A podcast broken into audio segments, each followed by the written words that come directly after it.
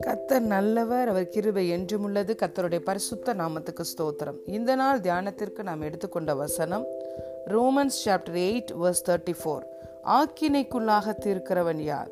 கிறிஸ்துவே மறித்தவர் அவரே எழுந்தும் இருக்கிறவர். அவரே தேவனுடைய வலது பார்சத்திலும் இருக்கிறவர். நமக்காக வேண்டுதல் செய்கிறவரும் அவரே. ஆமேன். Who then is the one who condemns no one Christ Jesus who died more than that, who was raised to life, is at the right hand of God and is also interceding for us. Hallelujah. பிரியமான தேவனுடைய பிள்ளைகளே கிறிஸ்துவுக்குள் இன்று நாம் இருக்கும் பொழுது நமக்கு ஆக்கியனை தீர்ப்பே இல்லை என்று ரோமன்ஸ் சாப்டர் எயிட் வேர்ஸ் முதலாவது வசனத்தில் நாம் பார்க்கிறோம். ஆனபடியால் கிறிஸ்து இயேசுவுக்கு உட்பட்டவர்களாய் இருந்து மாம்சத்தின்படி நடவாமல் ஆவியின்படியே நடக்கிறவர்களுக்கு ஆக்கினை தீர்ப்பு இல்லை. இன்று ஒருவன் கிறிஸ்துவுக்குள் இருந்தால் புது சிருஷ்டியாயிருக்கிறான் பழையவைகள் ஒணிந்து போயின எல்லாம் புதிதாயின. புது சிருஷ்டிப்பு என்பது ஆவியிலே வந்திருக்கிறது. நம்முடைய ஆவி மறுபிறப்பு அடைந்திருக்கிறது. நம்முடைய ஆவியிலே நம்மை பார்க்கும் பொழுது நம்முடைய ஆவியின் மனிதனை பார்க்கும் பொழுது அவன் இயேசுவை போலவே இருக்கிறான். ஆகவே இயேசு நம்மை பார்க்கும் பொழுது பிதா நம்மை பார்க்கும் பொழுது நம்மை தன்னுடைய குமாரனை போலவே பார்க்கிறார். இயேசுவோடைய இரத்தத்தினாலே இன்று நாம் அனைவரும் கழுவப்பட்டு நீதிமான்களாக்கப்பட்டிருக்கிறோம். இதற்கு முதல் வசனத்தில் பவுல் சொல்லுகிறார் தேவன் தெரிந்து கொண்டவர்கள் மேல் குற்றம் சாட்டுகிறவன் யார்?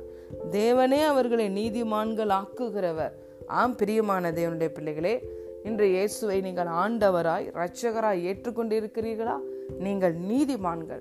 உங்களை நீதிமான்கள் ஆக்கினவர் உங்களுடைய தேவன். உங்களை குற்றப்படுத்துவதற்கு யாருக்கும் அவர் உரிமையை கொடுக்கவில்லை. நாமும் மற்றவர்கள் யாரையும் குற்றப்படுத்த முடியாது.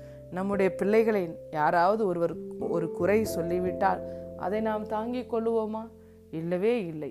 அப்படி பெற்றோர்களாகிய பொல்லாதவர்களாகிய நாமே அப்படியாக நம்முடைய பிள்ளைகளை பாதுகாக்கும் பொழுது அவரும் இன்றும் நமக்காக இயேசு தன்னுடைய தன்னை ஆண்டவராய் இரட்சகராய் ஏற்றுக்கொண்ட உங்களுக்காகவும் எனக்காகவும் பிதாவிடம் பரிந்து பேசுகிறார். அவரே நமக்காக இந்த பூமியில ஒரு மனித சாயல் எடுத்து வந்தார். நமக்காக மறித்தார் நமக்காக அவர் உயிர் தெழுந்தார். இன்றும் பிதாவின் வலது வருஷத்தில் அவர் சகல அதிகாரமுடையவராய் வெற்றி சிறந்தவராய் அமர்ந்திருக்கிறார். அது மாத்திரமல்ல இன்று நாம் ஒவ்வொருவருக்காகவும் அவரை யாரெல்லாம் ஆண்டவராய் இரட்சகராய் ஏற்றுக்கொண்டார்களோ அவர்கள் ஒவ்வொருவருக்காகவும் அவர் பரிந்து பேசிக் கொண்டிருக்கிறார். இன்று சிலுவையிலே கிறிஸ்து கிரயம் செலுத்தியதின் அடிப்படையில் தான் நாம் ஆசிர்வதிக்கப்பட்டிருக்கிறோம். நம்முடைய சுய கிரியைகளின்படி அல்ல சுய நீதியின்படி அல்ல. எல்லா ஆசிர்வாதங்களையும் கிறிஸ்துவின் மூலமாக நாம் பெற்று வருகிறோம். ஆகவே சகல ஆசிர்வாதத்துக்கும் நாம் சுதந்திரவாளிகளாய் இருக்கிறோம். இன்று பிதாவுக்கு சுதந்திரங்களாய் கிறிஸ்துவுக்கு உடன் சுதந்திரவாளிகளாய் நாம் இருக்கிறோம். We are co labouring with our Lord Jesus Christ சகல அதிகாரத்தையும் வல்லமையையும் எல்லா ஆசிர்வாதங்களையும் கிறிஸ்து நமக்கு தந்திருக்கிறார். ஆபிரகாமுக்கு உண்டான அனைத்து ஆசிர்வாதங்களும் இன்று நம்முடைய வாழ்க்கையிலே கடந்து வந்திருக்கிறது. ஆகவே இன்று கிறிஸ்துவுக்குள் நாம் பரிபூரணமாய் இருக்கிறோம் என்று கொலோசேர் இரண்டாவது அதிகாரம் பத்தாவது வசனம் சொல்லுகிறது. ஆகவே நீங்கள் கிறிஸ்துவுக்குள் பரிபூரணமாய் இருக்கிறீர்கள். அவருக்குள் சகல தேவத்துவத்தின் பரிபூரணமும் சகலமும் அவருக்குள் பரிபூர்ணமாய் அவருக்குள்ளும் காணப்படுகிறது. ஆகவே உங்களை குற்றப்படுத்த யாருக்கும் அதிகாரம் கிடையாது.